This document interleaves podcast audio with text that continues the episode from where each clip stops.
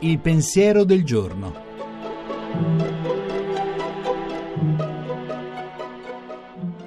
In studio Monica Mondo, giornalista, autore tv. Il secondo lunedì di gennaio è l'inizio vero dell'anno. Il 31 a mezzanotte siamo in bilico, pencolanti sul passato e fervorosi del futuro che inizia.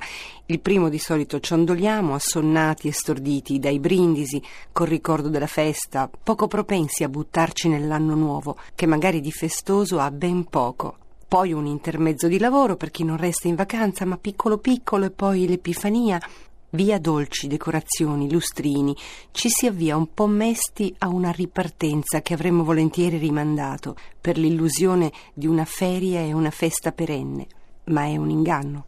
È la realtà del quotidiano che ci è chiesto di vivificare, la sua normalità banale di cui render grazie, senza fughe in avanti o esitazioni malinconiche all'indietro. Questo giorno freddo che crea aloni di vapore sui vetri non ci invita a guardar fuori, a decidere cosa mi è chiesto oggi, quest'anno, come vivere lo stupore e la curiosità di questo inizio donato.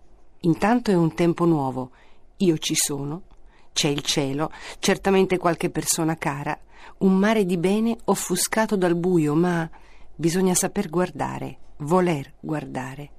Vince lui, sempre.